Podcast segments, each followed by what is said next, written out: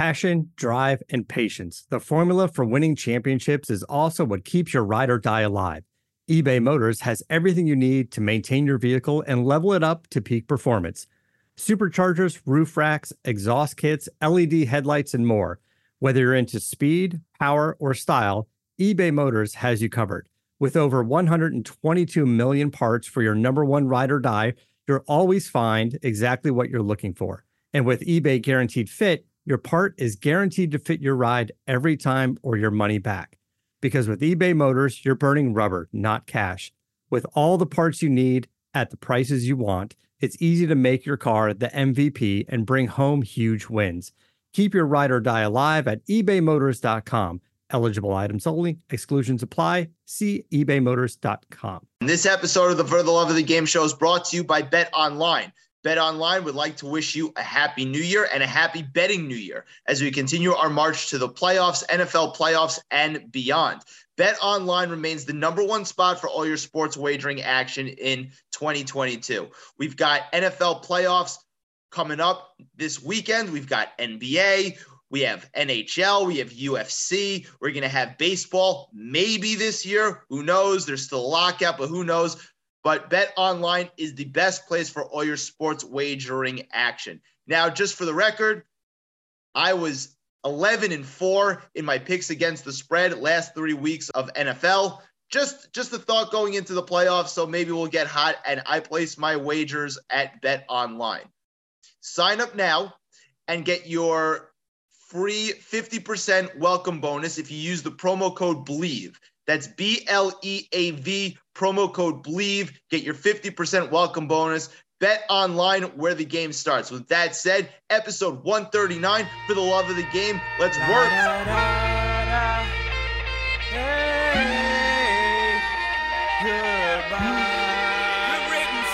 Hold up. Only rapper to rewrite history without a pen. No ID on the track. Let the story begin. Begin again. This is anti-auto tune, death for the ringtone. This ain't for iTunes, this ain't for sing-alongs. This is Sinatra at the opera. Bring a blonde, preferably with a fat ass who can sing a song. Wrong. This you know what it is, episode 139. Welcome back, everybody, for the love of the game on the Bleav Podcast Network with your boy Aaron Tobin has ATH back in the studio, back behind the mic. What's happening, everybody? Lot to discuss. So the conclusion of the NFL season. And we're going to talk a lot about what's going on in the NFL, a little week 18 recap. We're going to talk about the uh, playoffs. We're going to preview the playoffs coming up. And I'm not going to talk about what the Giants are doing right now because I'm going to save that for later. So just hold that thought. But as you can probably tell, I'm not too thrilled. Not too thrilled. So, what happened in week 18? Well, here are two major, major highlights from week 18. Number one, the Indianapolis Colts were 16 point favorites playing against the lowly Jacksonville Jaguars. They needed to win to clinch their playoff spot. Everybody was showing Jonathan Taylor a lot of love, and he had a great season, but they were talking about him being a potential MVP candidate. Carson Wentz, who up and down. I'm not a huge fan, but some people are like, oh, he's not that bad. Well, he hadn't thrown an interception on the road all season. The Jacksonville Jaguars apparently had quit. They just lost and given up over 50 points to the Patriots the week before.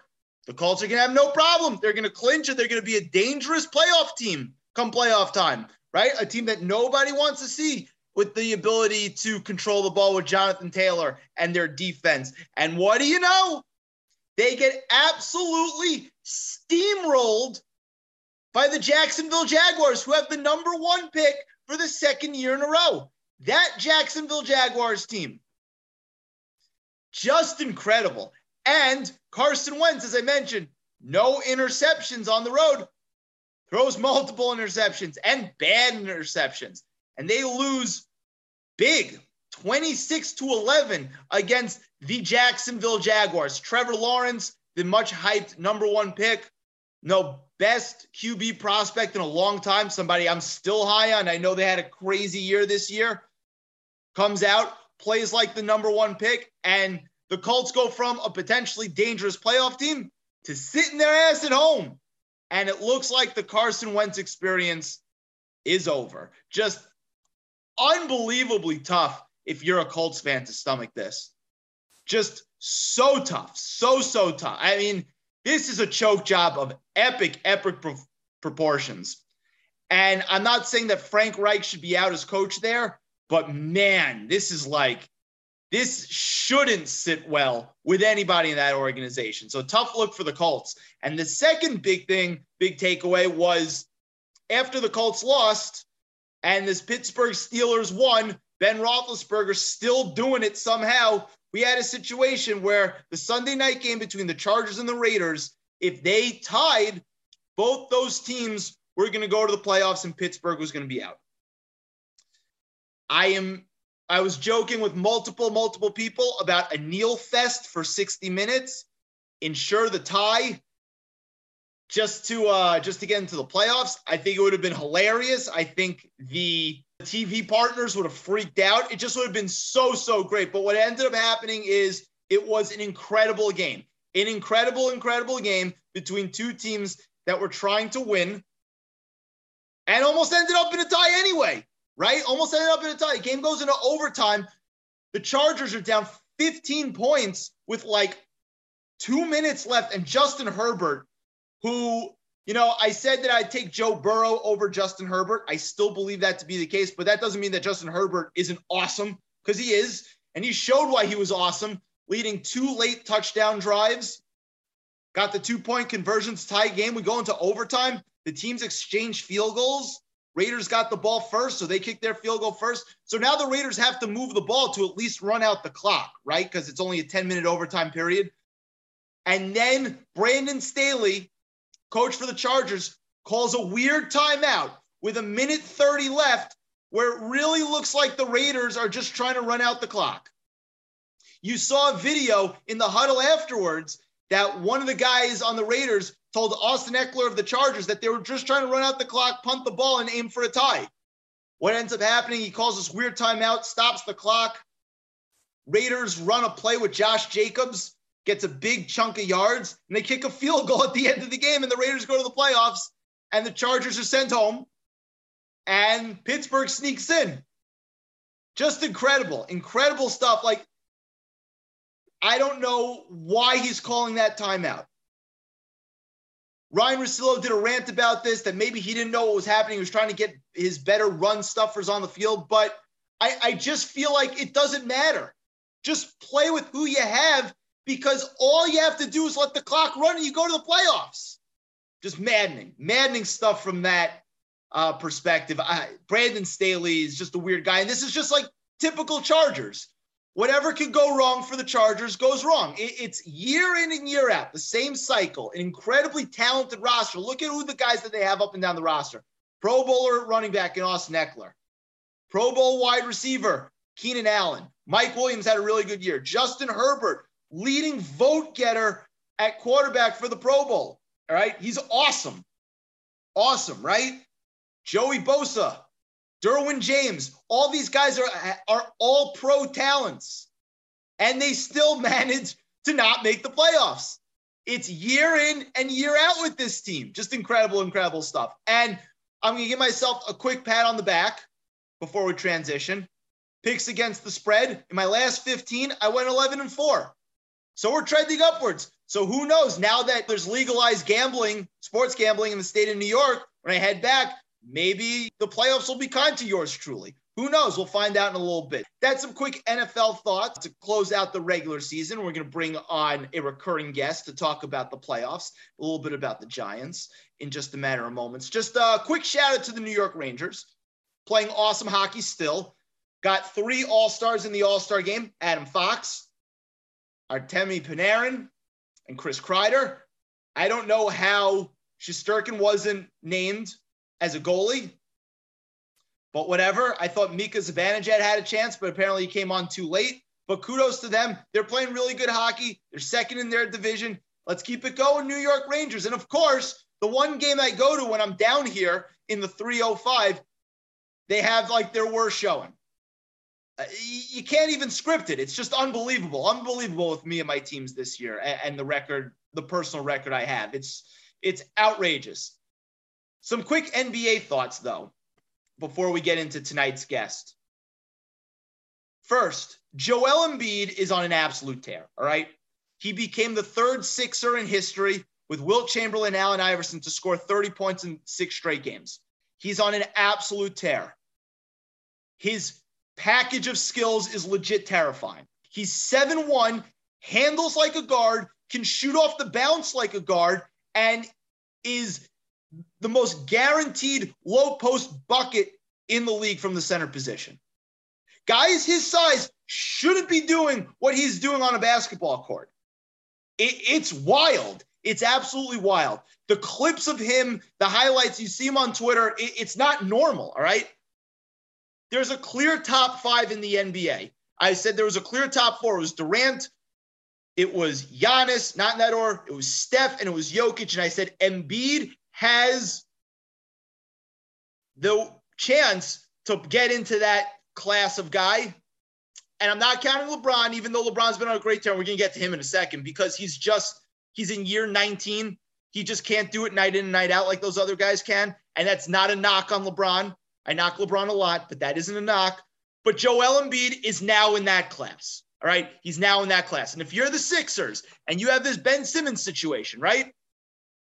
Where it's clear he's never going to play for the Sixers again, you have to cash in the chip to get whatever you can get that's going to help you win right now. Because Joel Embiid is that good. I don't care if you take 50 cents on the dollar. I don't care. Doesn't matter. Do whatever you have to do. Get whoever you have to do in that building because Joel Embiid is an MVP candidate and he's good enough to win the finals right now. And that's what you're playing for. Right. You're not playing to prove a point like Daryl Morey likes to do sometimes. And I'm not saying he's not handling it well right now. But Daryl, cash in the chips. You can win the title this year. That's right, this year, because Joel Embiid is that that good. Just incredible. I mean, what he and Jokic do on a night in and night out basis at their size is just absurd. And as everybody was saying that the center position is dead and that the big man, you know, gets played off the floor, well, three of the five best players in the league are considered big guys Giannis, Jokic, and Embiid. So kudos to Embiid because he's just wildly good. So I mentioned LeBron James. He's on a crazy tear. Personally, he's playing great. The Lakers still stink. Um, but he's as thin skinned and as big of a bitch ass as he's ever been. All right. So they're playing against the Memphis Grizzlies and they're losing because Memphis is better than them. Ja Morant, who's the most electrifying player in the league, has the second best block I've ever seen in a game. That was just nuts. I mean, the Giannis block last year in the finals reigned supreme, but the Ja Morant block is number two. Crazy, just absolutely crazy. Was shot out of a cannon. If you haven't seen the highlight, I don't know. You're living under a rock. But if you haven't seen it, get out from under that rock, go to Twitter, go to Instagram. It's all over the place. But yeah, so the Grizzlies are putting a hurting on the Lakers. And they're talking a lot of mess to LeBron, talking a lot of shit in his ear, and he doesn't like it. You know, Lakers are down 20. LeBron's getting the business. Desmond Bane's talking crap to him, and LeBron doesn't like it, complaining.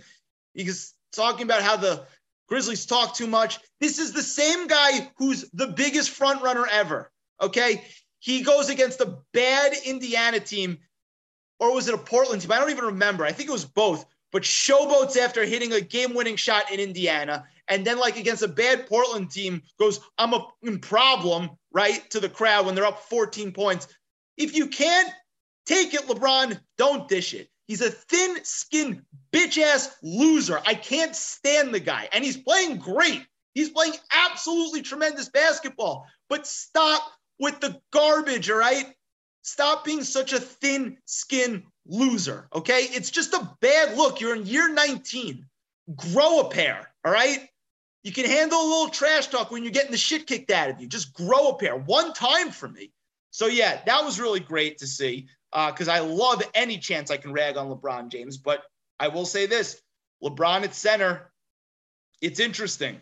It's definitely very, very interesting So, as I mentioned, Ja Morant and the Grizzlies, they're playing the Warriors tonight, which is must see television on NBA TV. At the time of the recording, it's tipping off in a couple of hours. And the Warriors, the big deal was Klay Thompson's back after a long, long time. After a torn ACL, a torn Achilles, Klay Thompson is back, played his first game against the Cavs. And honestly, he looked pretty good, all things considered. Yeah, he was a little rusty, but I thought he moved pretty well, moved solidly on defense. That hasn't come back yet. Uh, you could see the shot is going to come back. He was only seven of 18. He was trying to get in his rhythm. You knew that they were going to try and get him shots. He's not always going to shoot 18 shots, but I think he looked pretty good. And it's great because I love Klay Thompson. 95% of NBA fans love Klay Thompson for good reason.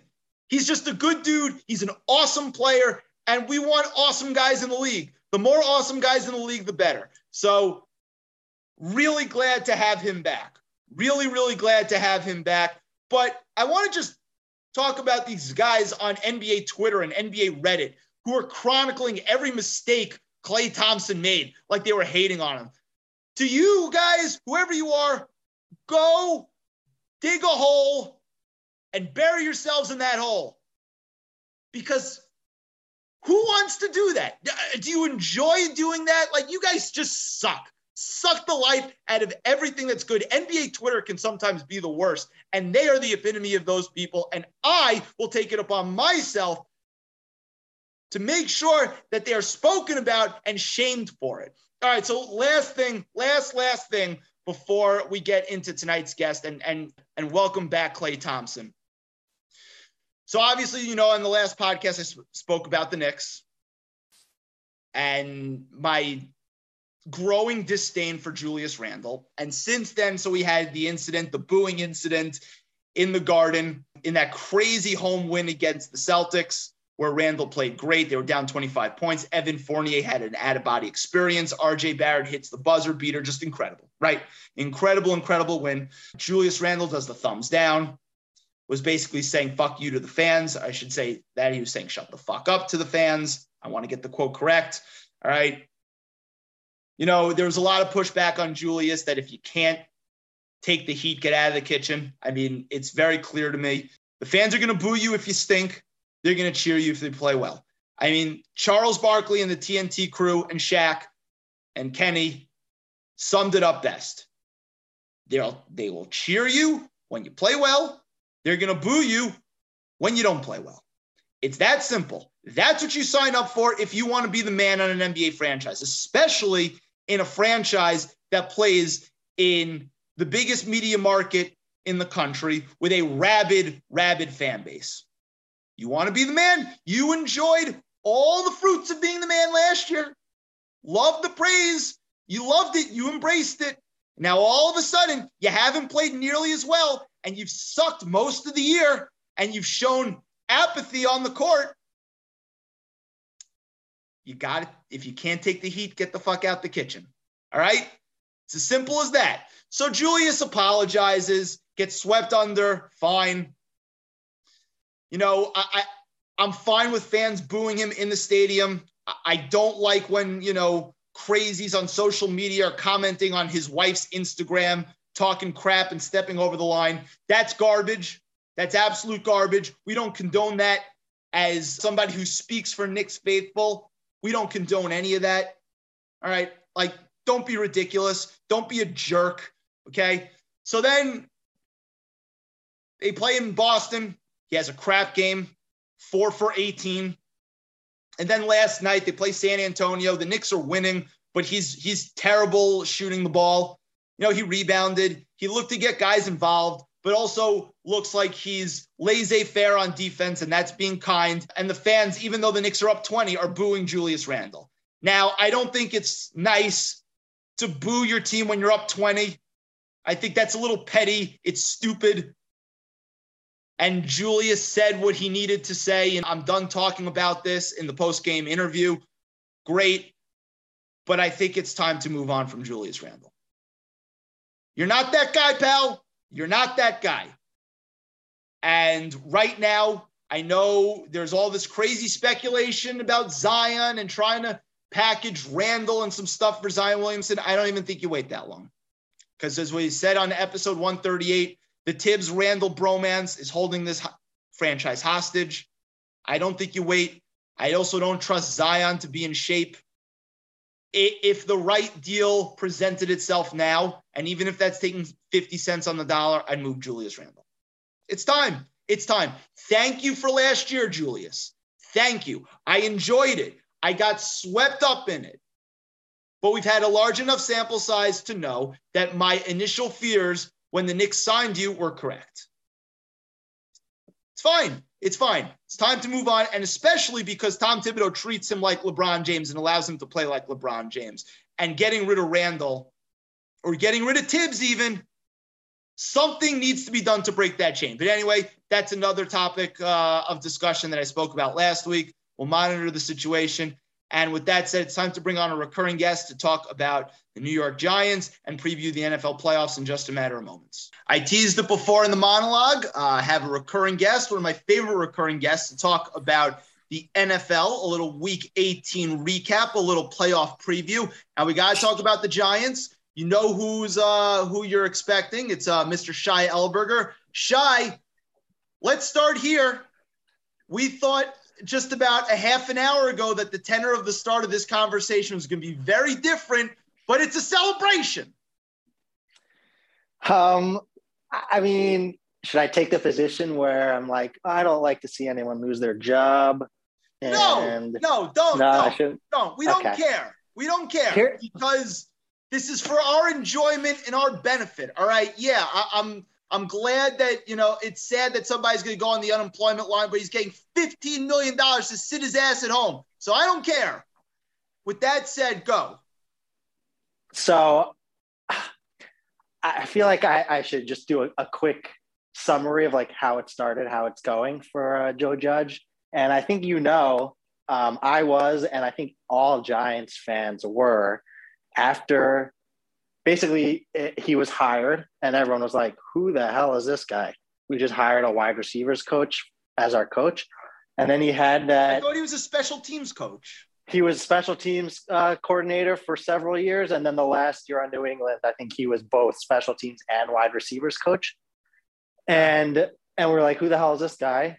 And then he had that introductory press conference that you know by all accounts and uh, I thought so. Also, he like hit it out of the park.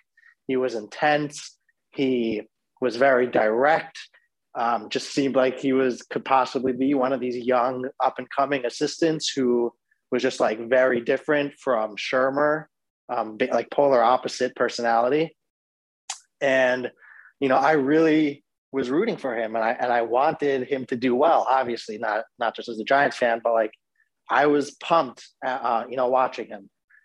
And I, I, will, I will always go back to this point, um, a moment, which was the first game of last season. So Judge's first game as coach, it was Giants Steelers on Monday night, and I'm going based off all of the things he had said in that press conference and all summer during training camp.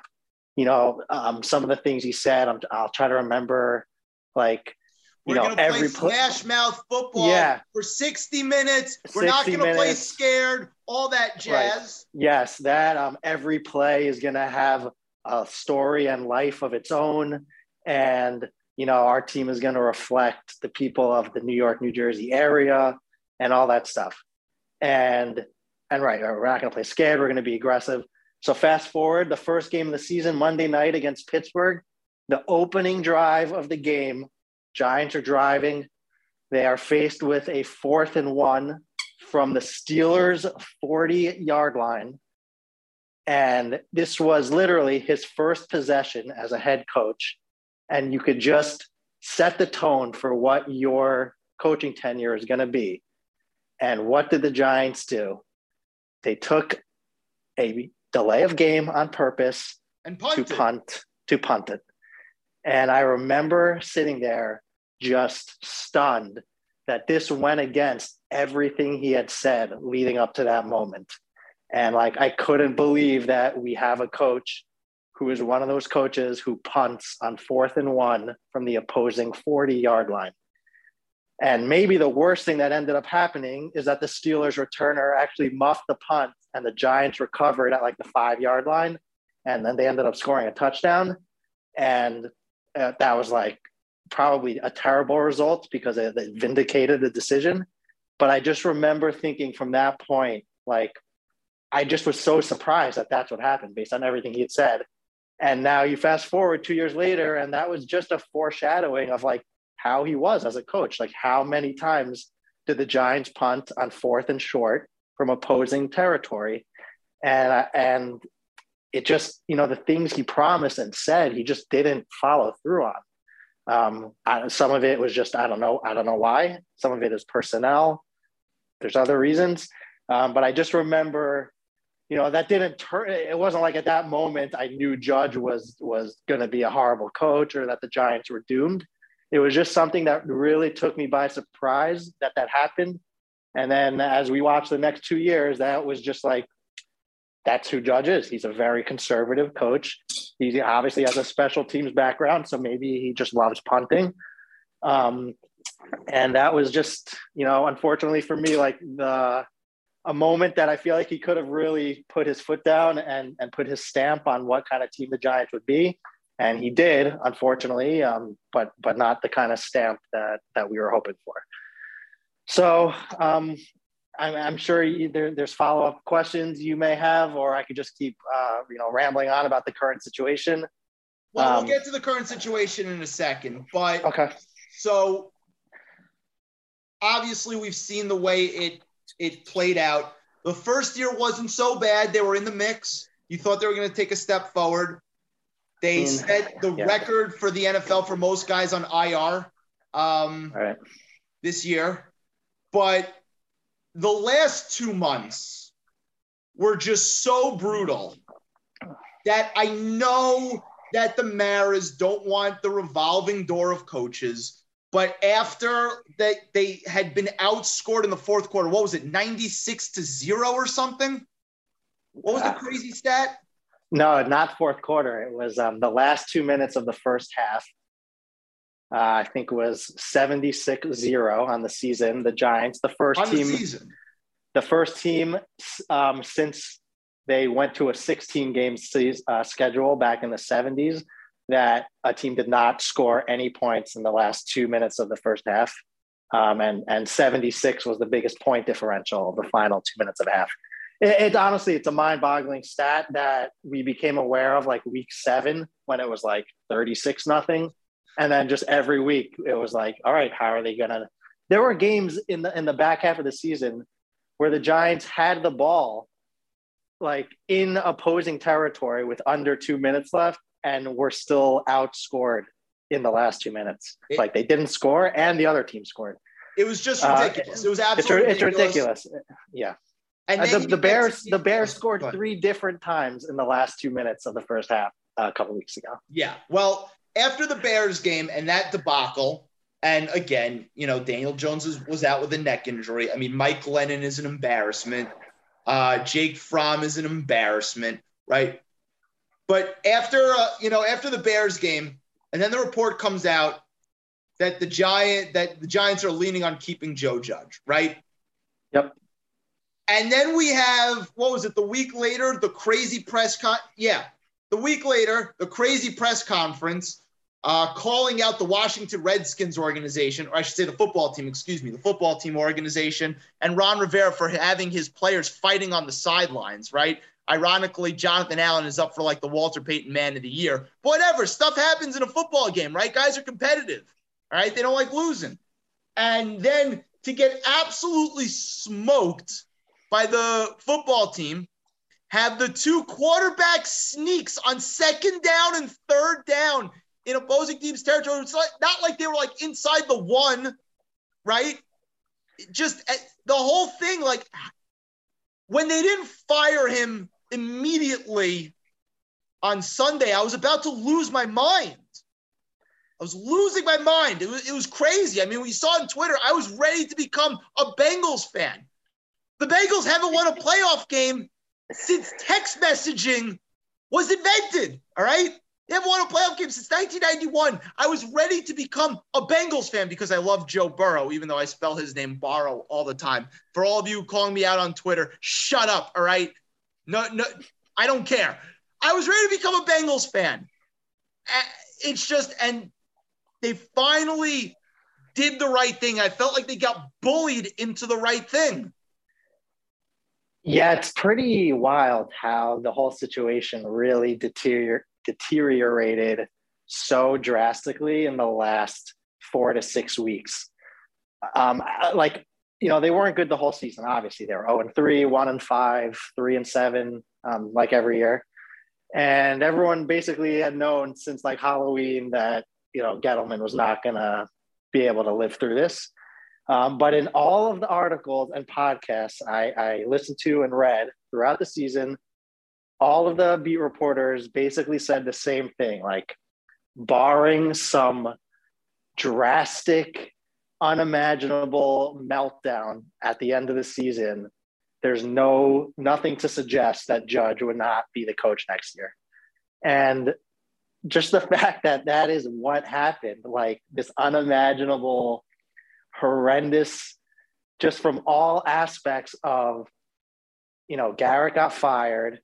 That car coincided with Daniel Jones getting injured. So they were forced to play Glennon, who, by the way, Glennon sucks. There's no debating that. But what you also can't debate is like his career stats prior to this season were not egregious for a backup quarterback. Like his quarterback rating for his career is like in the 80s.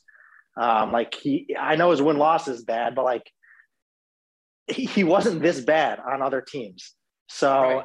Eh, that's just like we we see it because we don't watch Mike Glennon when he was on the Bears or, or Tampa, um, and we see him on the Giants and he looks like horrendous. And he may have been horrendous on other teams, but they somehow were able to like he was able to throw for like 200 yards in a game. But then he comes to the Giants and he, he can't throw for like 30 yards. So like, I, I mean, we're not going to like spend too much time on like why Mike Glennon sucks on the Giants, but just, I feel like that's very um, symbolic of just, you know, players come to the Giants or have come to the Giants and have just underperformed. So then Glennon gets hurt. They're forced to sign Jake Fromm, who is the Bills' fourth string quarterback um, actually below Davis Webb, uh, my old uh, crush, uh, on the Bills depth By the chart. way, I thought was pretty decent in college. I thought he had like a, you know, I mean, he played well from? for Georgia, almost led yeah, them to a national like, championship. I thought he would be decent in the NFL. It's funny when I was watching the game last night, Georgia Alabama, and the, like I don't follow college football as you know, so I'm I'm seeing these teams really for the first time, and like the Georgia QB is some like, you know, puny looking white guy. And Bennett, just like yeah.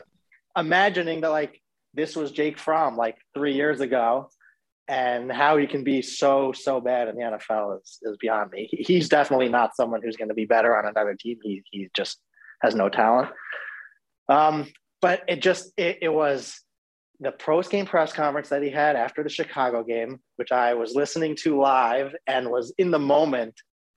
You know, he goes on that 11 minute answer and like as I'm listening to it, I'm like, what is this guy talking about? Like he is so far off the rails right now and bashing Shurmur without naming names, bashing the, the Washington football team without naming names.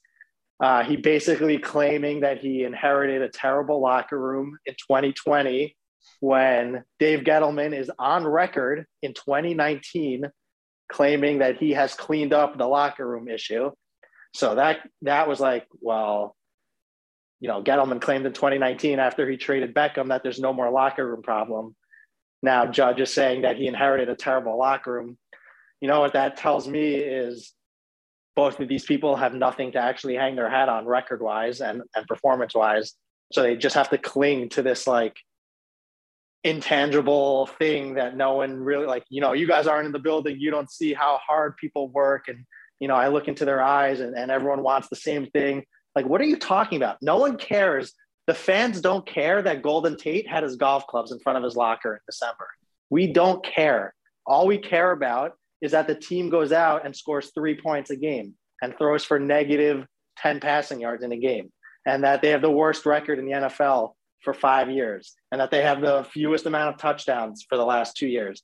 That's By all the way, the about. worst record thing is when a team went 0 16 and a team it's- that it's has been so bad that they got the number one pick back to back years. Yeah, it's like, I, why, like I don't know who if Judge was talking to the fan base or ownership indirectly in that press conference, but we don't care that there's a bunch of mensches in the locker room who are nice to the cafeteria staff, um, you know, and, and you know do do great mitzvahs outside of the locker room or, or in the locker room or We want that. there, but we know. want to win games. We Fuck out want of here with wins. that nonsense. If, if that's all you can tell me after two years is that you know what you don't see? Fighting on the sidelines. Wow that's a really uh, high bar you've set for yourself there. So that he just goes off the rails. And then you know last week was yeah those two qb sneaks um, i know that's like the national attention grabber for good reason. But what most people don't don't see there was the overall context of that whole situation which to me just really kind of symbolized what what this Giants team was like. Was yes, they ran the back-to-back QB sneaks on second down and third down. What directly preceded that second down QB sneak was the Giants broke ha- had the ball like the two yard line, broke the huddle, and there were ten people on the field, and they realized that and had to call timeout. Then they come back from the timeout and they get a false start penalty. So now they're backed up from the two to the one. Then they ran the QB sneak and then they ran the other QB sneak. It's like that whole sequence of events is is not because Jake Fromm is the quarterback. I don't think. You know, it, it's not because the talent on the field is bad that you break the huddle with 10 players. And it's not because Jake Fromm is the quarterback that you come out of a timeout and get a false start. And we've seen them get delay of games after a timeout. And it's just like, you can't claim that you're this, you know, attention to detail, strict coach, and and these things just happen on like a weekly basis. It- it's just, it's. I think we would be able to identify a team that's playing well and is just not talented enough. This was a team that seemingly, in my opinion, has more talent than what they produced, and so they underproduced and they were undisciplined and there were just every game coaching decisions that made no sense whether it's calling timeouts or challenges or you know their approach to the two minute drill. They, they had possession. They had, they would have games where it'd be the two minute drill. Giants would get the ball back with like a minute left and they'd run like a draw play. Got like four yards. You'd be like okay they're going into the half. But then they'd call timeout and then like run another draw play be like, what are you doing? Either go to halftime or like try to get yards. Like, why are you doing both?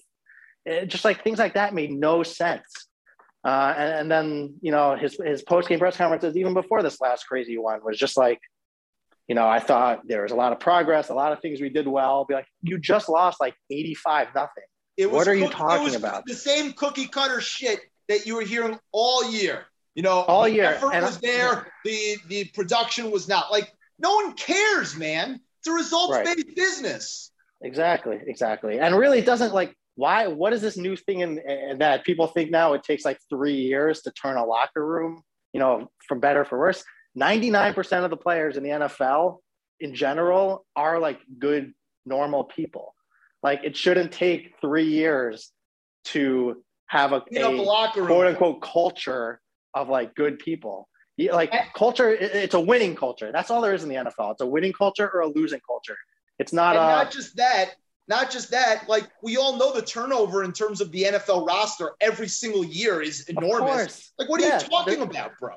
There's probably like seven players on the team that were there when he was hired.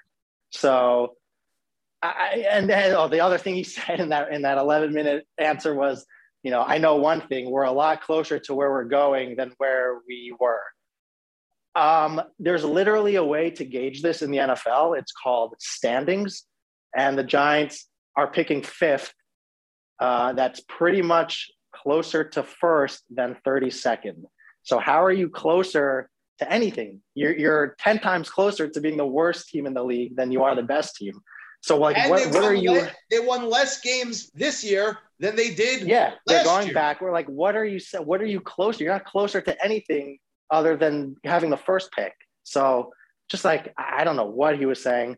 Um, I wish I could have been a fly on the wall for his meetings with ownership today and yesterday. Would love would love to have known what was discussed, what his plan was that he gave for fixing the offense. Um, you know, maybe he was like, you know what, maybe I'll rehire uh, Jason Garrett, and that's when they uh, announced that he was fired. Well, Um, although to, for all I know, wanna talk- Mara would have. Yeah, Yeah, I want, I want to talk about ownership in a second because I, I, I know we're going a little long on the Giants, I and know. I you know that you knew that was going to happen. I knew it was going to happen, but it just needed to be discussed. And obviously, again, because they made the move, they got rid of Gettleman, who was the worst, who we've ranted about for two years, right? Ah, Probably the God. worst GM in the history of the of the organization. They got rid of Judge, right? Reluctantly, they were probably bullied on Twitter to do- Definitely reluctantly. To make the move. So Yeah. they they they did what needed to be done to clean house. But like, how concerned are we about the ownership that this isn't like you know a, the fish stinks from the top down, right? And the it rots from the top down. Like, how nervous should we be about the o- current ownership situation? Uh, so, I, mean, unfortunately, there's there's obviously nothing that can get changed from that. Like, we're not the Giants are not going to have new ownership anytime soon. Unless Jeff And- Bezos decides to just you know Yeah, I, I come over the top with an offer and put all the games on Amazon streaming service, which I wouldn't necessarily be opposed to. I did see just as a quick aside that Amazon was looking for Marshawn Lynch to be some sort of like Yeah. sideline reporter for their Thursday night package. That would be great. But Mara and Tisch are not going anywhere. And if we want to be objective, you know, these are the same owners that owned the team when they won two Super Bowls lately, and Mara has won four Super Bowls. So I get that things have changed, you know, maybe in the NFL over time, just in terms of different uh, ways that you that you build a team. But you know, we're not talking like Mets owners level incompetence. Like, I know it's crazy to think at this point it's already 10 and, and 15 years ago that they won two Super Bowls, but Mara and Tisch were the owners there. Like, it was only 10 years ago where Mara, you know, spoke at the you know Super Bowl parade and, and got a standing ovation from Giants fans. So I can't say like Mara sell the team has to sell a team. What I will say is They need more to get do. with the times. Yes. They need to get And with the there's more- times. if there's more to do than GM and head coach, you know, you have people in, in player personnel departments that are um, in the Mara family. There's there's two people specifically. I can't imagine they're losing their jobs, but like enough with the with the hiring relatives and hiring old buddies and Yes. you know, you know, don't. Uh, I thought I was scared I was going to be like, uh, you know, Dave Gettleman is assisting in the GM search. Like, no, no, enough with this already. Um, I'm glad to see that they're requesting interviews with with people from other teams, and um, you know, the bar for the next GM is is is not. I mean, it's going to be high, but like, you're you're coming after Dave Gettleman. You know, I could find a random random person on the street, you know, uh, Caitlin Lyota, and be like, hey, you could you could probably do a better job at, at GMing a team than Gettleman did.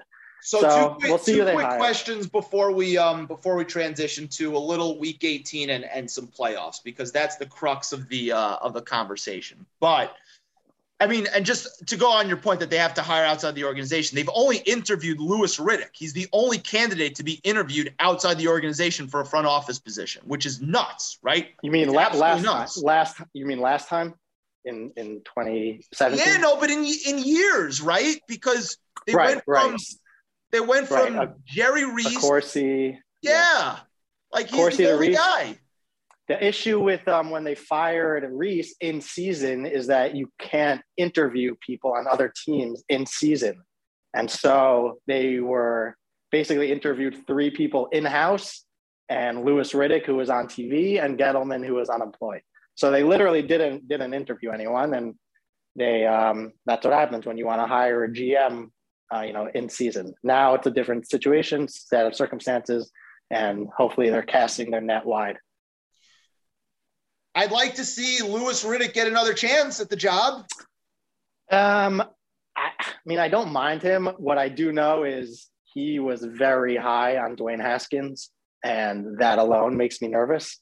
So, Um, I mean, I, I don't want to make an evaluation based on you know one instance, um, but I don't think you know it's some like slam dunk that like Louis Riddick is is some great you know. No, of, of course not. You're never going to know until he gets into a draft room and and and makes picks, right? Right, Like- right. A lot of people seem really smart on TV, like Mike Mayock, and then he goes to the Raiders. I guess the Raiders are in the playoffs, so The Raiders, hey, he hasn't done a bad job with the Raiders. I know. I, I still, it's still weird to me. He, we'll, we'll we'll get to that game in a second, but like he hasn't done a bad job with the Raiders. I mean, there I saw that they were interviewing somebody from Buffalo. Buffalo's been a pretty good Buffalo. organization recently. That's Yeah, not so bad. Chiefs, Titans, Cardinals uh, seem to be the teams that they've reached out to. Mike Francesa, bring him in the fold. I, I don't think so. It's time. I'll tell you one thing: if Francesa was GM, the Giants fans would have gotten a free uh, large, large Pepsi, not a medium. Oh my God! Uh, by the way, the the picture of that was a joke, and the fact That was another thing. Yeah, I know. That was. I didn't even remember that. Like, that's not Joe Judge's fault. But like, no, but that's just an the hell- organization fatigue thing. Like they just don't know the like read the room one time. You had an I empty know. fucking parking lot last game where no one was there. I, I just can't imagine like a meeting of the minds where they leave the boardroom and had concluded that a medium Pepsi, one per PSL family, was fan appreciation. I just like I, I don't understand how that was the conclusion there. Insanity. What? So last question, because obviously, you know they haven't named the general manager yet. They haven't named a uh, a coach yet. Um, they have the two first round picks, five and seven, in a in a draft that, by all accounts, there's no great quarterback prospect worthy of a top ten pick. So Right. again, we're going to get into this closer to the draft, I'm sure, but the the quarterback situation, we have got Daniel Jones on an option year. If I laid out these three scenarios, given where the Giants are, no, four scenarios. You power rank these scenarios. One, trading for a top guy who's on the market, whether it's Russell Wilson, maybe Aaron Rodgers, maybe Deshaun Watson.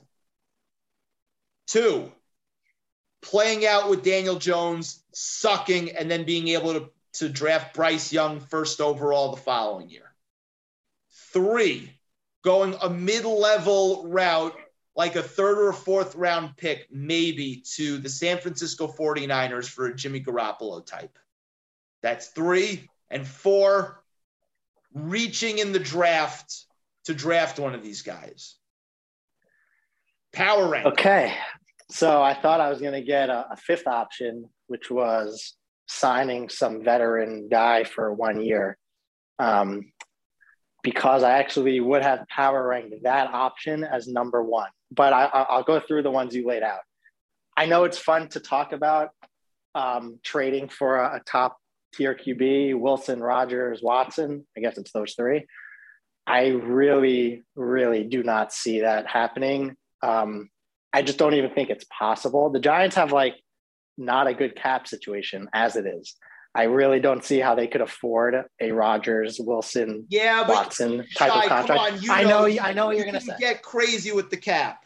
but the Giants aren't even in a good position to do that. Like they've already Right. done that So last year thing. to sign Golladay and Adoree Jackson. So it's like Right. you they already have been pushing money. The Giants literally a couple of weeks ago like pushed money for the punter into next year because they didn't have money to bring someone up from the practice squad, and the punter is like definitely getting cut. So like it, it's not a good cap situation. So I really don't think that's possible. Now, if it were possible, you're telling me for Aaron Rodgers, um, you know, it might not be the greatest move in the long run, but to give me two years of watching Rodgers on the Giants, you know, I, I might, uh, you know, sell my soul to the devil. Wilson does make me nervous that he is possibly just on the downside of his career physically, um, doesn't like run around as much. Maybe his finger issue like lingers. Um, I, I just like, are the Giants really a quarterback away from being a Super Bowl contender, or does Russell No, Wilson make them so. a, nine or 10 win team? So I would, especially like we've all been begging, like just blow it up, start over. This is like I get it's like a really good band aid, but it's still a band aid. Um, the second option, I would. Hold on one second. I'll. I'll say this about Wilson, right? I'll say this Yeah. about Wilson because of the down year. Like I still think Russell Wilson is awesome. I think it was just a weird year. I think he just wants out of there. Um, if you could get like a buy low where it's not both first round picks and next year's first, if you can give one first round pick this year and another one in the future, and then like a two, that's something I could. I Yeah, could get behind. I I definitely would not want to give up both the fifth and seventh picks. Like those are no, you can't valuable. do it with, with the with the way the roster is. You can't do it. You can't. Right. You have Um, too many my holes. other my thought process from the Seattle side is like Pete Carroll's in his seventies. Like, is he really going to want to start over? Probably not. Um, I know Wilson had a bad year, but I don't think you're getting any sort of like bad year discount trading for him. Um, Jimmy G, personally, I'm not the biggest fan of. I, I think, But Jimmy it's a one year like- deal. It's a try. He's got one year left on the Yes. contract. So well, so that also like I the, the Giants can't afford like a twenty five million dollar one year quarterback. But I, I just don't. I, I think Daniel. I think Daniel Jones's ceiling is Jimmy Garoppolo ish, and so I personally would rather see if Jones could reach that ceiling. Mhm. Rather than trade for a known quantity of Jimmy G, who's like we know he's like the 15th to 18th best quarterback in the league. So that that just like doesn't do it for me. Um, the third option, I know none of the quarterbacks now are thought of in that way. A lot can change, I feel like, between the combine and and and pro days and whatnot. And I bet you come, you know, March, April time, I guess that's when the draft is, uh, February, March time, that there are, you know, one or two quarterbacks that are sneaking into the top, you know, six. And um, I, I, it probably would give us Daniel Jones vibes if the thought process is like the Giants just reached for a quarterback. But I'm not. I'm not opposed to if you know who I. I don't evaluate these guys. Like it, it's the it's the people in the front office. It's their job to do this, and if they feel that one of these quarterbacks is worth it, then I'm on board for drafting a quarterback at five or seven. And I don't know. That that, that, that to me it is the least palatable one. I mean, it- it, do we know? We think none of these guys No, are good. I'm Do we just- know? Like I'm, I'm saying Mahomes won right 13. now. Right, right now. Yeah. So right now it would be surprising. Um, and then the fourth option, which was I don't remember what it was. Daniel Jones in- back on the Oh, on the fifth year so deal. so it's actually so next year is actually his fourth year. The decision they have to make this offseason is whether they would pick up his fifth year option for 2023. It's a very, very easy decision. And the answer is no, you don't. No, don't. and you make him play out this final year. And if he somehow plays really well and stays healthy, then you sign him to some long term deal. And if he doesn't, you move on with no dead money or anything. Because he is going to be a fourth year QB making relatively little money compared to other quarterbacks, they're not going to cut him, I don't think, unless. You know, it's a new GM, a new head coach, which doesn't bode well for Jones because they didn't draft him but I just think it makes sense Financially. someone just financially. Yeah. If he you bring in, in my opinion, if you're not going to draft one high, you bring in some veteran. Like I don't want to say Teddy Bridgewater because I I no. whatever. There's just no reason to Come bring him in. Like I'm not going to say Ryan Fitzpatrick after he misses the season with a hip injury. But if we're talking like, um, None of know, those like, guys are say- better than Daniel Jones. Teddy Bridgewater stinks. No, I know, I know. But let's say I no, you're gonna like this one. Let's say the Vikings cut Kirk Cousins. Oh God. You telling me you wouldn't take one year of Kirk Cousins with Daniel Jones as his backup? If Um, it means Kirk- that I'm going a completely different direction in two years, when when the cap alleviates a little bit, sure. Yeah, I, would mean you don't sign Cousins to like yeah, you don't sign him to some four year deal. What about um, you know, Gardner Minshew probably is gonna be a free agent this year. I'd rather I'm not saying he's Minshew-. I'm not I'd saying he's a starter. Minshew than Kirk Cousins. Okay, so you don't you don't sign him to be the starter, but you sign him and Minshew and Jones have a QB competition all summer. The winner wins, the loser's the backup, and that's your quarterback situation for 2022. Um, I can't imagine the Giants would win too many games that way, and you're picking top 10 again next year. And so, I, to me, that is my approach. You bring in someone, open QB competition with Jones, and you know I think that's a lot more plausible now because if Judge were still coach, I think Jones would by default be the starter next year. And you know, I, I like Daniel Jones.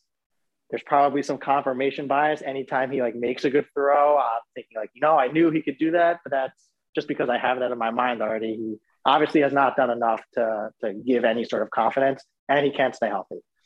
So that that would be my approach. You bring in some veteran, one year deal, let them compete, and that's the situation. I agree with that. I think that's the prudent thing to do.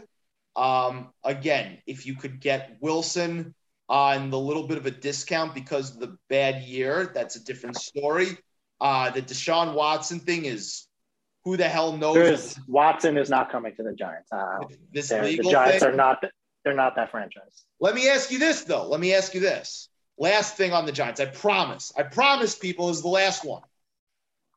If Watson legally, you know, the whole thing works out and the Miami Dolphins have had their eye on him the entire time, right? Yep. Would you want to get Tua for the Giants? I am not a Tua fan. I think his ceiling is is very limited. I think he's a very accurate, short range passer with some mobility. And aside from that, I have not seen anything that makes me think he could be anything more than that. So again, I guess it would be, you know, are you telling me it's Tua for two years, relatively cheap? And what are you trading for him though? Miami's not going to I guess, don't you think Miami would have to give up Tua to the Texans in any trade? I don't know. I'm just, I'm, th- I'm speaking hypothetically because yeah, I, I am not a Tua fan. I pers- I would rather draft the quarterback than, than trade for Tua. I'd I'd bet I'd bet on the pedigree. If I could, um, if I could, I just, I'd bet I on the pedigree. Haven't seen him. I just haven't seen it in, in the NFL yet for him. All right, so that was a lot of Giants talk, but today's a good day. Uh, you can't see I'm actually wearing a Giants T-shirt. I don't have to become a Bengals fan who haven't won a playoff game since 1991. Things are good, even though I do root for Joe Burrow always, and would take him over Justin Herbert if I'm starting a franchise. But anyway, all right. So we all saw what took place in Week 18, the craziness in um, in the Raiders Chargers game that almost ended up in a tie, even though they weren't trying to uh, end up in a tie. And we saw the Colts as 16 point favorites against the Jaguars poop themselves and lose outright, getting sent home. Which to you was the more devastating loss, the Chargers or the Colts? The Colts, uh, for sure. Um, I mean, I guess it defines devastating because I think with 30 seconds left in overtime, the Chargers probably thought they were going to the playoffs and then they weren't. Whereas and they the had Jaguars, it, and they had it in their control because they called the timeout with a minute 38 left. Um, I I know everyone's on that. Wait, that's not the, the timeout everyone's criticizing was the one with like was that with a minute 38 left? Yeah, I know it was right, it was right before right it was right before the Jacobs. Was it a minute 38? Run, right, right. before I the thought Jacobs it was just 38. Run. Right. So it, it, was at the end. I know a lot of people are, are basically blaming that timeout. The timeout, in my opinion, did not change anything. The Raiders had run two plays to Jacobs prior to the timeout, and then they called timeout and they ran a third play to Jacobs, and he happened to get 10 yards. The issue was that they allowed a 10 yard run to get them into field goal range. If they had just stopped Jacobs for a two yard gain, I don't think the Raiders would have attempted a 57 yard field goal. No, they would have a higher chance of getting blocked. They would have just uh, just let the clock run out. So it's it's it's giving up that run is what did it, not the yeah. timeout, in my opinion. Uh, However, the Jaguars. If you don't take the timeout, the clock continues to run. They run the same play. They may not have enough time to get the field goal.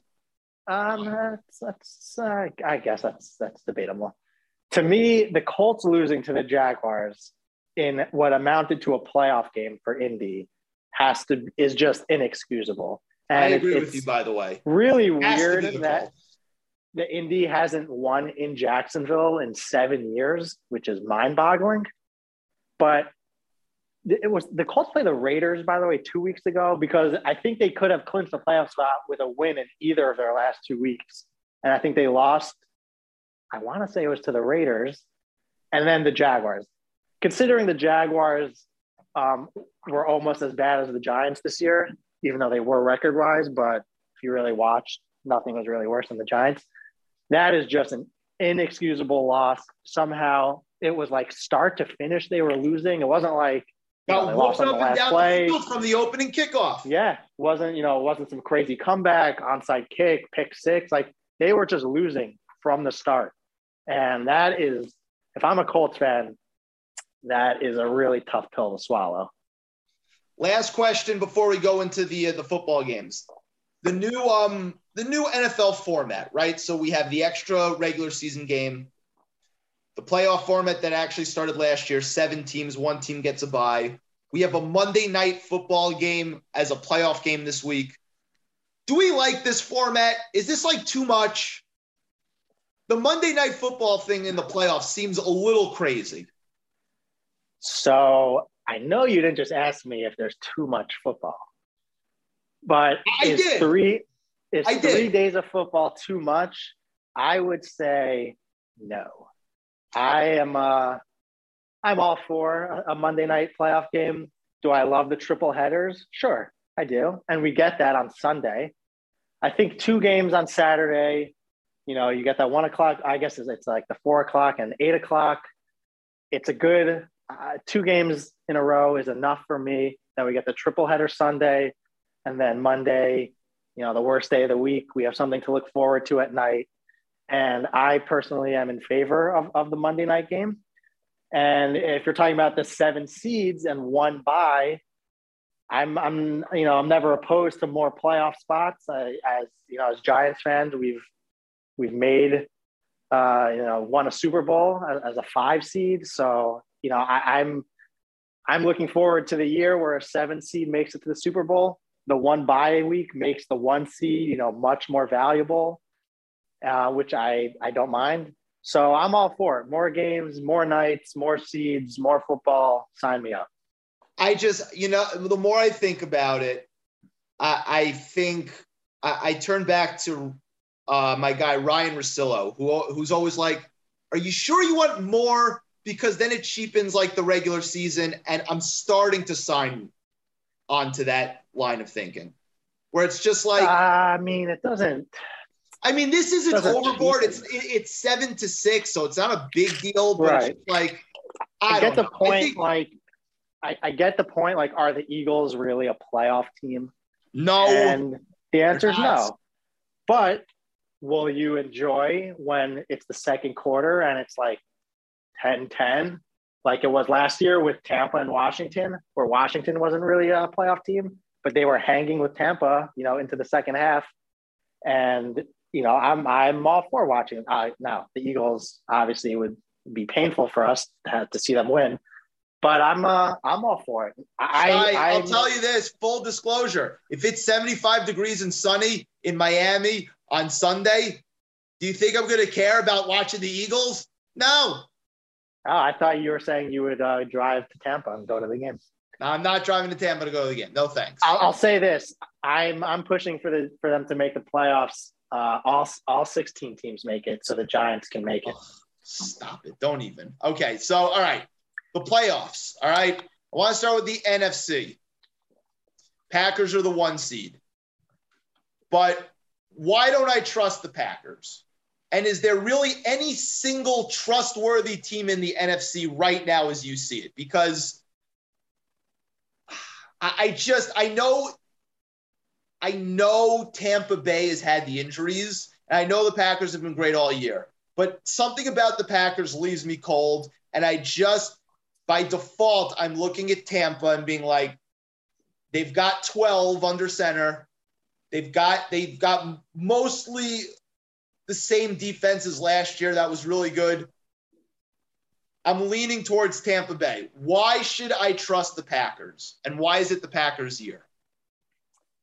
So I think you you you have a bias against uh, the Packers and Rodgers. I, I don't know. Uh, I don't know why. Maybe you didn't get the the discount double check, but it's very easy for us to fall back on recency bias. And we've we just saw Brady win the Super Bowl. We've seen him win many Super Bowls in the last several years.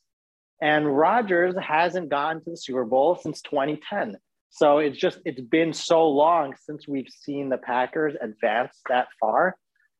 I think Packers Bucks will uh, would be an incredible NFC Championship game, and you know I can't really predict who would win that game. If it got to that, I'm sure the spread would be you know one and a half or something like that. But we just we trust Brady as as a well, he's been, to the, he's been to the Super Bowl over 50% of his of career. Course. So so that's just what it comes down to is we trust Brady to make the Super Bowl. And that's why it feels like Tampa can just do it. And they very well could. Um, but the Packers are a really good team. Uh, offense, defense. I think they're, they're still getting guys back who have missed time. They're still getting, uh, they just got Bakhtiari back on the offensive line. Um, and I think the other kind of underrated thing for Tampa is like they just lost Godwin and Antonio Brown in the last three weeks. Like I, yeah. I don't, I get it's Brady, and I think they just scored in the uh, 40 plus against Carolina, but I mean that's a big chunk of what their offense was this whole season and, and last year also. Like it's it's you don't just replace Chris Godwin and Antonio Brown with you know, Cyrus Grayson or whatever his name is, and, and Scotty Miller and Tyler Johnson. Um, nah, they're not. I don't think they're going to lose in the first game. And you still have Brady, Fournette, Mike Evans, Gronk, and the defense and the O line. So like they're still stacked. But I, I, do wonder if if we see a little a little bit of uh, some underperformance from Brady in the playoffs. Now with the Packers, though, you could also say like, why is it so hard for teams to just take out Davante Adams? Like you remove Adams, and the receivers are Allen Lazard, who I personally happen to think is really quite talented. I, I liked him last year also. I just he doesn't get a lot of playing time, but he, he's very good. Um, but still, Allen Lazard and and you know Marquez Valdes-Scantling and their tight end is a no name, and you have two really good running backs. But it's like you would think a team could just kind of just double team Adams. Like all the time and make Rodgers beat you with someone else and see if he can or not.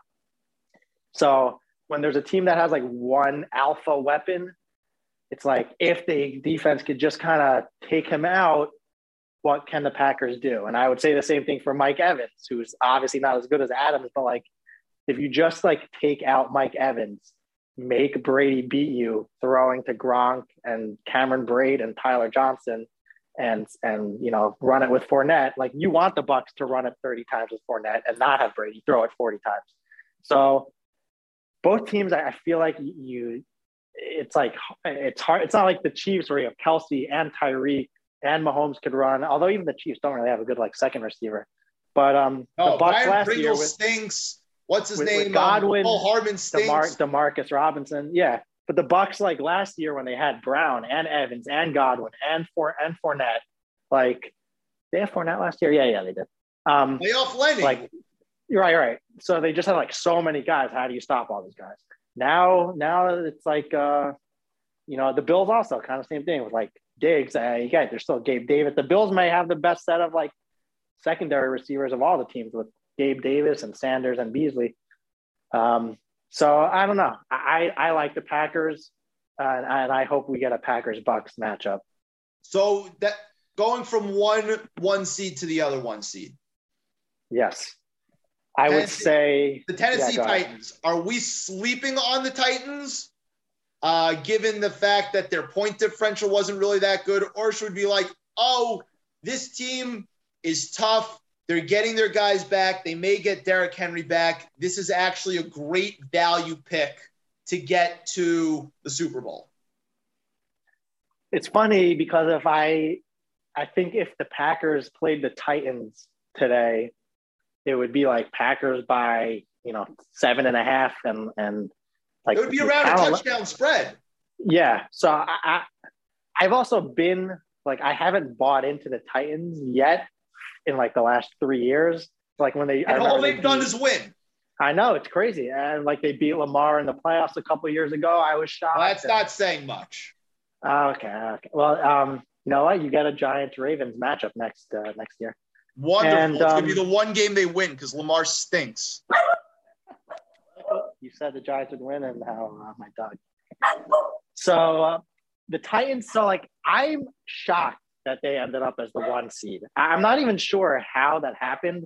I feel like if you had asked me what their record was this year, I would have been like, I feel like the Titans were like six and eleven. Like I don't even remember them winning games.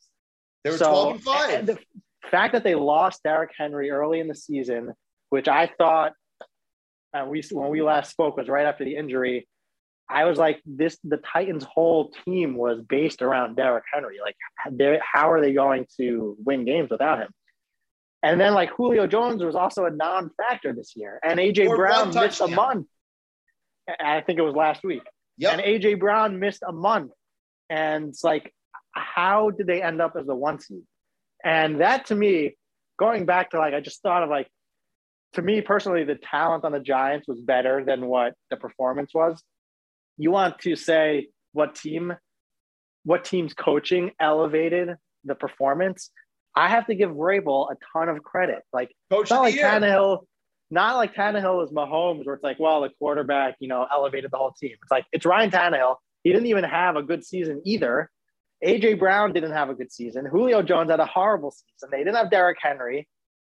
And like I can't even name two players on the defense aside outside of Janoris Jenkins. So I like I don't but know Dupree how only because he signed the big deal last but year. But Dupree, yes, and he just got arrested, I think. Um, nice. Um, but he so I'm still sleeping on the Titans. I I don't know who they would play. I, I know the NFL reseeds, so we can't really say who they would play.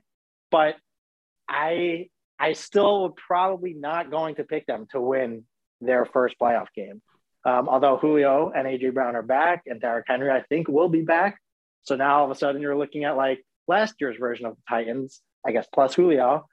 Although I don't, Julio is, I think, is probably should retire after this year. I think he's done. But um, you give me Henry and AJ Brown, and and you know Tennessee at home, and the defense is good why like why they've done it numerous times in the past like they why can't they beat you know buffalo or, or new england or cincinnati or kansas city whoever they're going to play so i don't think you know i don't like them to come out of the afc but it's like i've already been wrong on them so many times that you know i i, I don't say with great confidence that like tennessee is a sham and they're going to get killed in their first playoff game like i can't say that anymore it's I would lean, I would lean no. We'll get to that as we preview the um, as we preview the bracket in a second. But it, it's it's crazy what they've done, and the fact that they're the one seed, twelve and five, that that there's no team, you know, a one seed hasn't had five losses in a long time. So it just goes to show you that this year, when I asked you about trustworthy teams, like there are no trustworthy teams. Like all these teams kind of stink in a way or in some way shape or form. And and it's hard it's it, it's hard to figure it out so let, let's let's try and figure it out right so we're going to start with the nfc right packers yep. are the one seed as we mentioned um, we've got tampa against the eagles we've got the cowboys at uh, against the 49ers and we've got the Rams and the Cardinals as the four five matchup, right? The Cowboys are the three, uh, Tampa's two. Um, pick a non top two seed from each conference that you think can make a run, meaning they can win at least two playoff games. And okay, so before we do that, we've got Chiefs and Steelers in the two in the two seven. We've got the Bills, Patriots is the three six. The Bills are the the three, and the Bengals, Raiders uh, is the four five. So again, I repeat the question: one, you know, you know, uh, not top two seed that can win two games in the playoffs and make a run from each conference. Who do you think? Given what the bracket is, what do you say? So I think the the winner of Arizona, oh, I guess they reseed us. I can't tell. The Rams Cardinals winner would potentially play the Niners Cowboys winner, but I guess that's not set in stone. Anyway, between those four teams, I can see all four of them losing this weekend or winning two games. Um, although that's assuming, I guess one of the. I can't see play. the Cowboys winning two games. Yeah, so that was under the assumption that if the Cowboys beat San Francisco, that they could play Arizona or the Rams. I know they just lost to Arizona, and I still like the Rams better, but could I see them beating the Rams or Arizona? Sure. Um, but I also think, I guess it would be Arizona or Dallas would maybe play Green Bay. So then I wouldn't. So that's the issue. It's it's because you don't know who's winning the first round, you don't know who they're playing the second round. But the Cardinals and Rams, as you know, I've, I've the Rams were my pick preseason. They haven't really looked great as of late. Um, I'm still I'm still high on the Rams. I think they could win two games. This is this is assuming that these teams don't play the Packers uh, in round two. So I think the Rams could, the Cardinals could. San Francisco would be pretty surprising, um, but I, I think they have like like Deebo Samuel is like incredible. Uh, I, it's like it took me a really long time to accept that because he was producing in such non-conventional ways, but he's incredible. Their their running game, offensive line is good. Brandon Aiyuk is good. Kittle's incredible, and the defense seems to be pretty solid. So it really come down to Jimmy G. Um, so those teams, and Jimmy G's AFC, been in big games, and he's won yes. big games. He has. Um, and in the AFC, it's kind of a similar situation because you don't know who's going to end up playing Kansas City uh, in the second round. I think any of these teams, really, aside from the Raiders, could beat the Titans in the second round. Um, so I don't think the Raiders could win two playoff games. I don't think they'll beat the Bengals, and I'm sure no one does. Um, the Bengals, I could see winning two games. New England, if they were to beat Buffalo, again, I don't know if they play the Chiefs next or if they would play the Titans, um, but I they could beat the Titans. And I don't um, think New England can beat the Titans. I think I think they can beat the Titans. Like I just I just spent 10 minutes saying like why I'm not gonna doubt the Titans again. But they could. Like they could. I think they could. What, what would the spread be? Titans by four and a half, maybe five and a half? No, it's gotta like, be it's gotta be closer more? to six, six and a half. Has if, if, you're if the Patriots are coming off a win versus uh, at Buffalo. Uh, um, but I guess we'll see. Who, who's the, oh the Chiefs? You said Buffalo obviously can win two games. Um, and so well, you would think Buffalo, but the pro- the problem is is that the Chiefs didn't take care of business against that game in Cincinnati, right? And the, and didn't get the one seed. So like, it's gonna be can Buffalo go into Arrowhead? I mean, they I think they could, but the team I'm looking at in the AFC to win two games uh, is the Bengals. Of course, of course, that's what you're to say. Um, yes, they could. Now, I can't name a player on the Bengals defense. So to me, it's like if Burrow has a bad game, the Bengals could lose by 20. Right, could course. Burrow have uh, could could uh, could Burrow, you know, the Kansas City's defense at home this year, especially the last, you know, 2 months has been really dominant. So I it would, you know, I would be a very impressive win if Burrow went into Arrowhead and out dueled Mahomes. Um, that that would be incredible. That would be a great game to watch. Um, but yeah, I think the Bengals, the Bills, and you know, I, I'm not going to say the Steelers, even though I did say they would make the playoffs, and lo and behold, they made the playoffs. Yes, you did. You called that. Um, I didn't. I didn't predict the way it would happen, but I think yeah, Cincinnati, Buffalo for sure could win two games. I think New England could win two games, but New England also could lose this first game. I, I'm circling. I'm circling Cincinnati to win. If I'm picking one team to win two games, if I had to like put my life on it, I'd pick Cincinnati and I'd pick the Rams in the uh, in the NFC, who are not a top two seed. Those would be my selections. I don't I feel great about either of them, but well, if I had to go with, you know, one from each conference, that would be my selection. You know who I'm rooting for on the Rams. Uh, Of course. And to his credit, he's played well. Uh, that's because he is he is a very good player. I I think he is. He just needs to get his head out of his ass a lot of the time. All right. So now let's look at the board, right? We're gonna go through the games, each game. We're gonna, uh, you know, do a little predictions for each game. All right. We're gonna start, you know, from the first game on Saturday afternoon. We got my beloved Cincinnati Bengals hosting the Las Vegas Raiders. The line, as ESPN has it right now, is Cincinnati is favored by five and a half. The over under is 49. What do you see in this game? Am I picking with spread or You don't have to pick with the spread. Uh, if you Okay, want to give a so- selection with the spread, you can. You don't have to. I'll I'll obviously take the Bengals, and um, I think they will cover. Yeah, I am leaning don't that think- way as I can't imagine uh, anyone really picks the Raiders here. I am leaning that way as well. However, I, I will say this: we've doubted the Raiders I know all true. year, and every single time they seem to, you know, shove it in everybody's face. And kudos to them because they've had an unbelievable year given all the stuff that they've been through.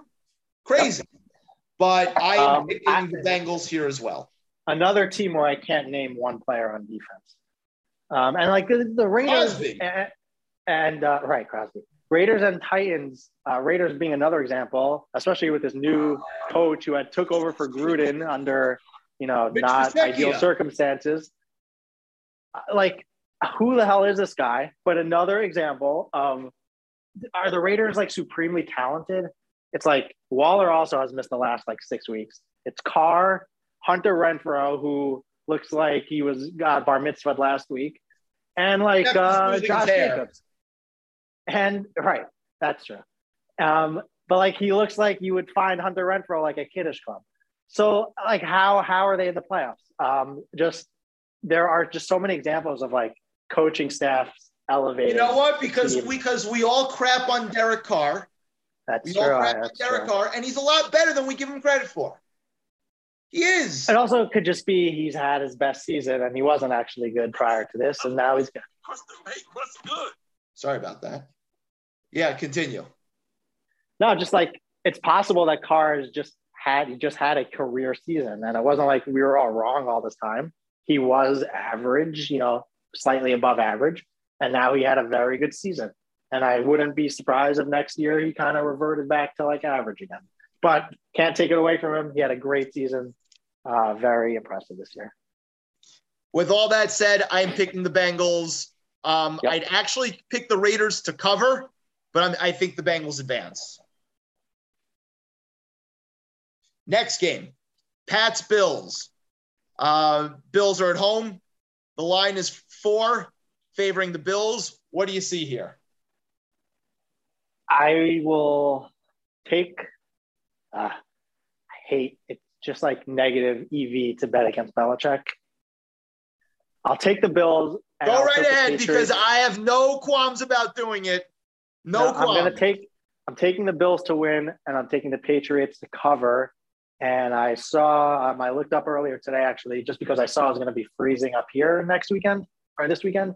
But uh, Sunday or Saturdays, uh, Saturday's high in Buffalo is nine Ugh. degrees, and I believe it's a night game. Oy. So it's going to be very cold. I think scoring will be it'll be a low scoring game. What's the over under even like 42 or something? 44. 44. So it's a low scoring game. I think the Patriots run it a lot. And um, I think that just is conducive to, uh, you know, a four point game or less. So I could see the Pats losing by three, uh, um, you know, losing by one. Just think it'll be low scoring, but I'll take. Uh, I wish, I wish, I want to say the Patriots, but um, you know, Josh Allen versus Mac Jones, I think, is enough of a mismatch that I'll, I'll take Buffalo. Yeah, I'm going to take Buffalo with the points to cover. I'm sorry. The Mac Jones thing, like, he's fine. He's a rookie. You know, they had that fluke game earlier where they ran the ball three times. That it's not going to work another time. Like I, the Patriots, I'm just done with the Patriots. Like it's a nice story. They have a, a solid defense. Rookie QB looks like he's going to be competent, but it's just not this year. It's not this year. I think the Bills win by, honestly, I think it could easily be double digits. Okay. And the Patriots defense is, is very good, not just good. I, I, I don't buy any of it. I don't buy any of it. All right, moving on. Sunday, one o'clock, Tampa against the Eagles. Eight and a half point spread for Tampa, over under 49. Is this the biggest blowout of the weekend? Um, yes, I would say yes. I'll i say Tampa. no, but I think it's I know by far the second biggest blowout of the weekend. Yeah, I'll take Tampa with the points. Same. All right, not much argument there. 4:30 Sunday, 49ers at Dallas. Dallas is a three-point favorite. What do you like here?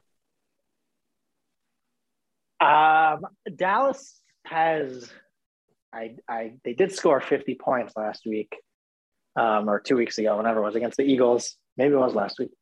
Um, I am not going to take Dallas because that goes against my, uh, you know, my fiber. So I will take San Francisco to cover, um, and I would like to see that happen. Not only am I taking San Francisco to cover, I am taking San Francisco to win outright. To win outright.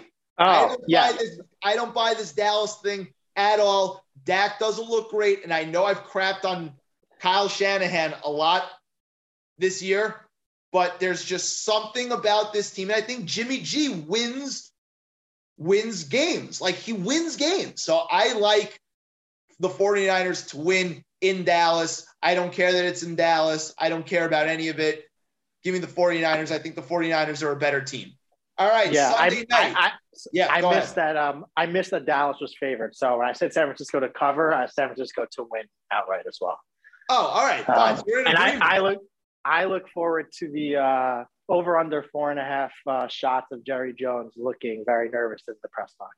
Oh, it's going to be fantastic. It's going to be absolutely fantastic. Sunday night, Steelers Chiefs.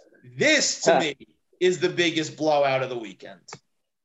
Yeah. What's the spread? What are we talking? Like nine and a half? Well, 12 and a half for for the Chiefs. Yeah, that's a it's a big spread for a playoff game. But I this I mean, is this gonna be one of those games where it's like no one believed in us and you know, mid third quarter it's you know it's know 13-10 um, because it's not like the Chiefs offense has really, I know they, they've won like 10 straight games, but I still feel like the offense has not been what the Chiefs offense has been. So I don't think it's going to be like a 41, you know, 10 game, but it, it's, you know, Chiefs defense at home. I think they just played Pittsburgh at home like three or four weeks ago. Yeah, they, they won by close to 30 points. Yeah, yeah. The defense um, is just no match for Roethlisberger. So I'll, I'll take the Chiefs to cover. Likewise, I listen. It's nice that Ben walked off a winner in his final regular season game. What it looks like, it's crazy that they got into the playoffs, but I don't think anybody in their right mind really thinks the Steelers can keep this close. And if and if that's if you're betting the board and that's the way you lose, all right, so be it, right? Fine. But like, there's no way you can take the Steelers in this game. None. You know what it, it kind of reminds me of a couple of years ago when it was uh, Chiefs Texans in the first round, and I think the Chiefs were heavy favorites, and the Texans were like up twenty-one nothing, like in four minutes. Somehow. Yeah, but they had a lively quarterback who's one of the five right, right. best quarterbacks in the league when when right. Yeah, like and, but, right. Everyone everyone's like, what the hell? How are the Chiefs down 21 nothing? And then I think they ended up winning like 48 21. So I, I could, you know, it wouldn't shock me if some crazy stuff happens. The Steelers are like up seven nothing or something like that. But uh, yeah, Chiefs, Chiefs to cover. And finally, the Monday night game Rams hosting the Cardinals. The Rams are favored by four points. The over under is 49 and a half. I don't love when it's the divisional matchups in the first round. Um, did the Cardinals sweep them this year? I don't even remember. I want to say they did. Um, I will take. Wonder how many Arizona fans will travel to LA for this game. Also, There I'll aren't take- that many Arizona fans to Uh, begin that's with. True. That's true. Um, it's in LA, so it's Rams by four and a half. Oof. I Four. will take four, uh, four. four. I will take Arizona to cover. I don't know. I, I don't know who's going to win, but I think the chances of Arizona winning or losing by three or two or one are are high enough. So I'll take Arizona to cover. It's a tough one. This is the one game I have no feel for. I have no feel because, you know, Stafford, you're looking at his at his season totals, close to 4,900 yards, 41 TDs, right? And all this jazz. Cooper Kupp basically had a 2,000 yard season, 16 TDs. Beckham has looked good for them. Uh, yeah, they can't run the ball, but fine. They have, you know, Jalen Ramsey and and Aaron, Aaron Donald, are two of the six best defensive players in football. And there's something weird about this Rams team that I just can't. Yeah, I know what it is. It's because they have Beckham. And it's not. No, I think it, it's just. It's like Yeah, I mean Stafford has just not really played well for like the last eight weeks or so. Like he hasn't played poorly, but the first like couple months of the season he was an MVP candidate, and then he just you know is throwing a lot of picks and pick sixes, which I know are, are a little fluky and random, but it's not like the, the Rams have been giving off very uh, confident vibes for us, like like the Packers have, or I guess not for you, but um, And the No, funny I- thing is, is that they've won games. I know they right. had that rut where they lost, I think, like two or three in a row, but they've won games up until last week. Yeah, the, the Rams are good. The Rams are good. And I think they have the potential to like, if they were to put it all together, they could beat Arizona. Um, but they just, it seems like they haven't had one of those games in a long time. Um, but it's like Arizona, is Hopkins back? Is he coming back? Is he done? Uh, because you, like without DeAndre Hopkins, who who who are No you cheering chance. on Arizona? He's not back.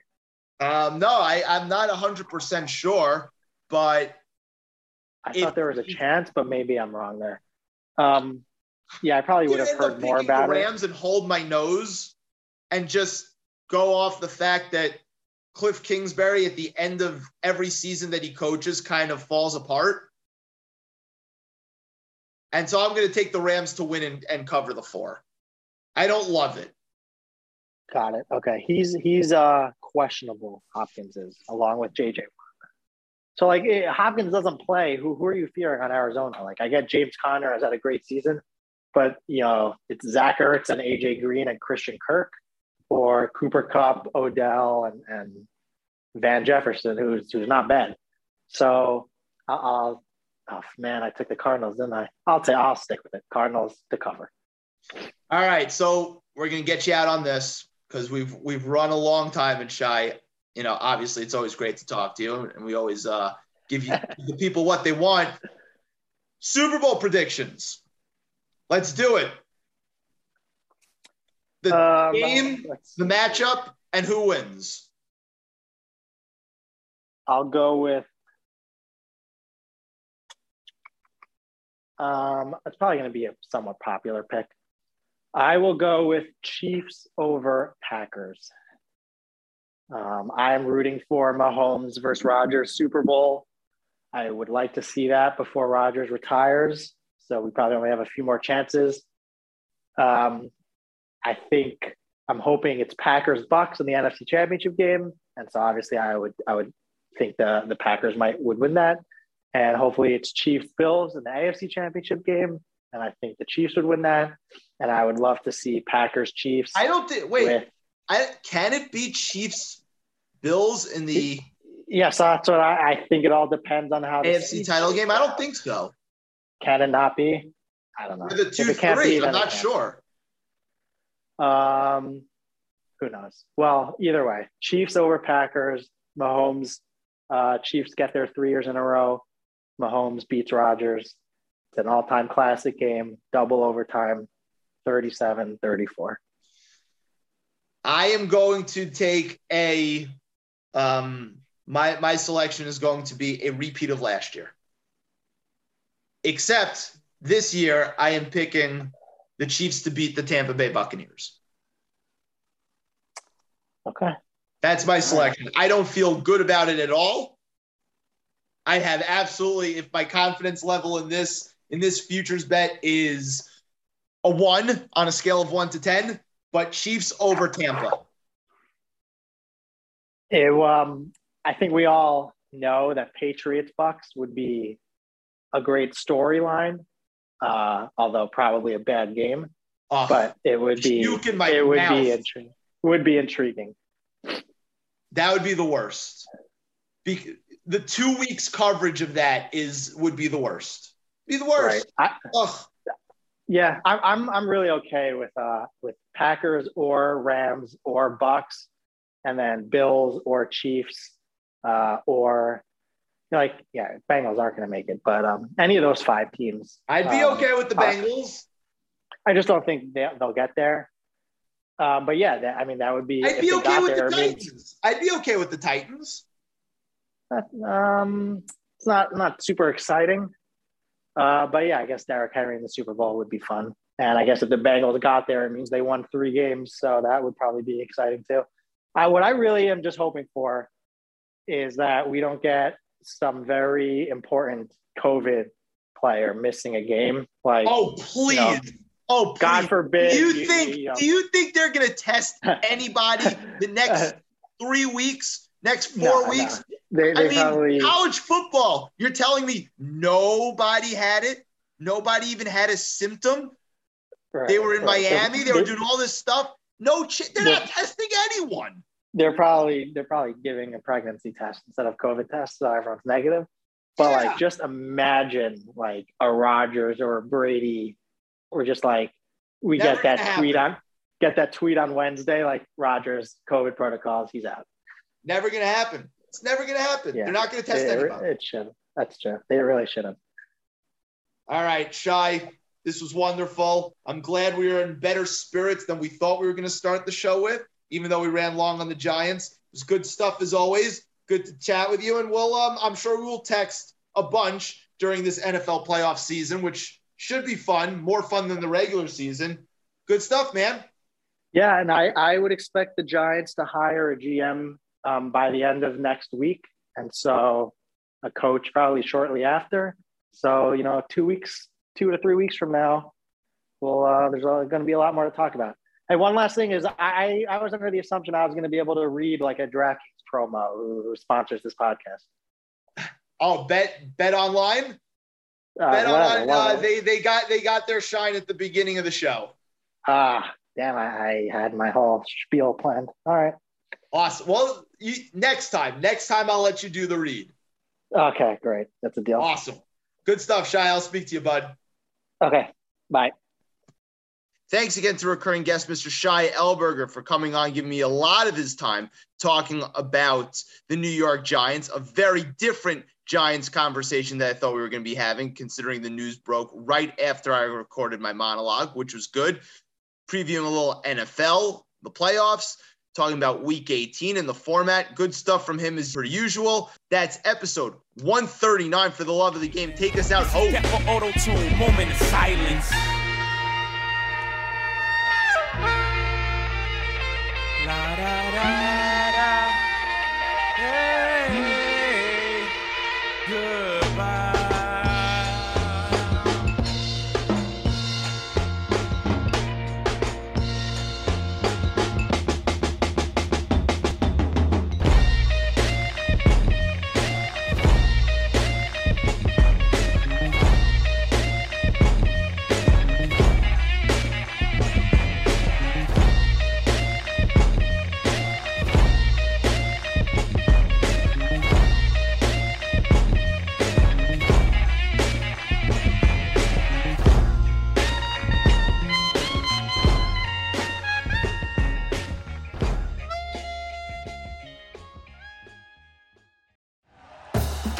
For listening to Bleav. You can show support to your host by subscribing to the show and giving us a five star rating on your preferred platform. Check us out at Bleav.com and search for B L E A V on YouTube.